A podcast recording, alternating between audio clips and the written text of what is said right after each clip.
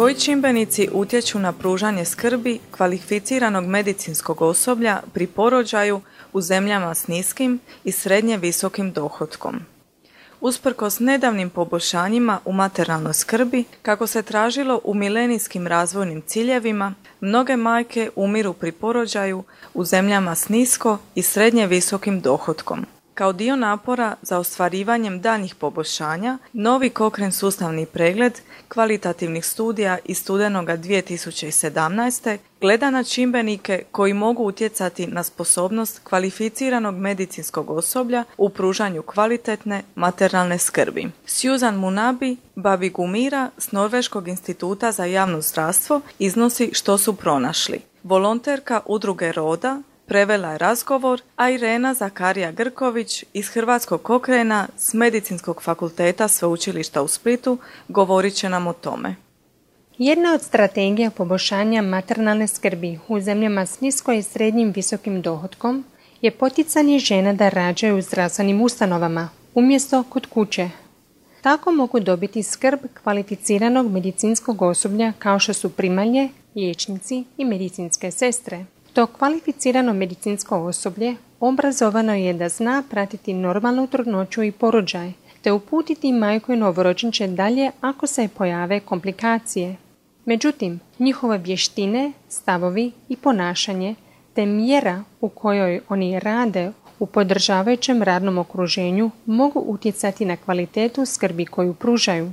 Zbog toga se gledalo što može utjecati na pružanje kvalitetne maternalne skrbi od strane upućenog medicinskog osoblja koje prisustvuje porođaju. Uključila su se kvalitativna istraživanja koje su ispitala kako ljudi percipiraju i doživljavaju svijet oko njih.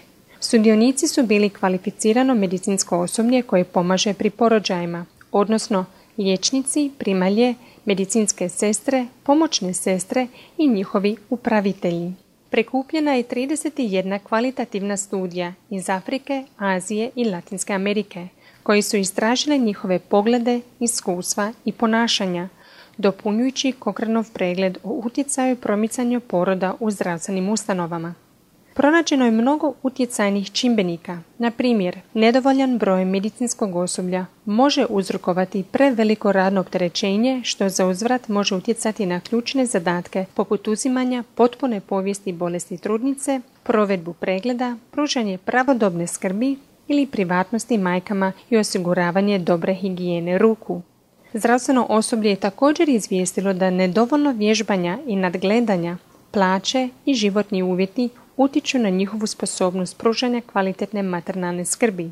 Osim toga, kvaliteta skrbi bila je ponekad ugrožena kada je zdravstvenim ustanovama nedostalo opreme, lijekova i zaliha ili zaposlenici nisu imali vode, struje i prijevoza.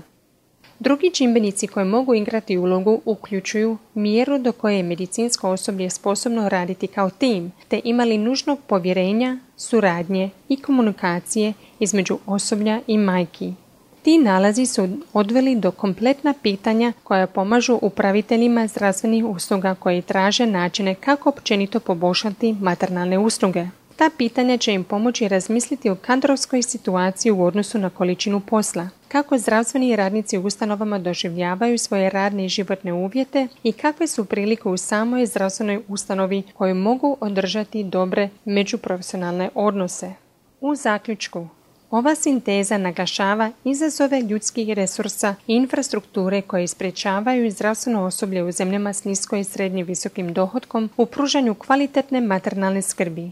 Na te se izazove mora obratiti pozornost da bi se poboljšale maternalne zdravstvene usluge te ojačali zdravstveni sustavi s ciljem općeg poboljšanja zdravstvenih ishoda.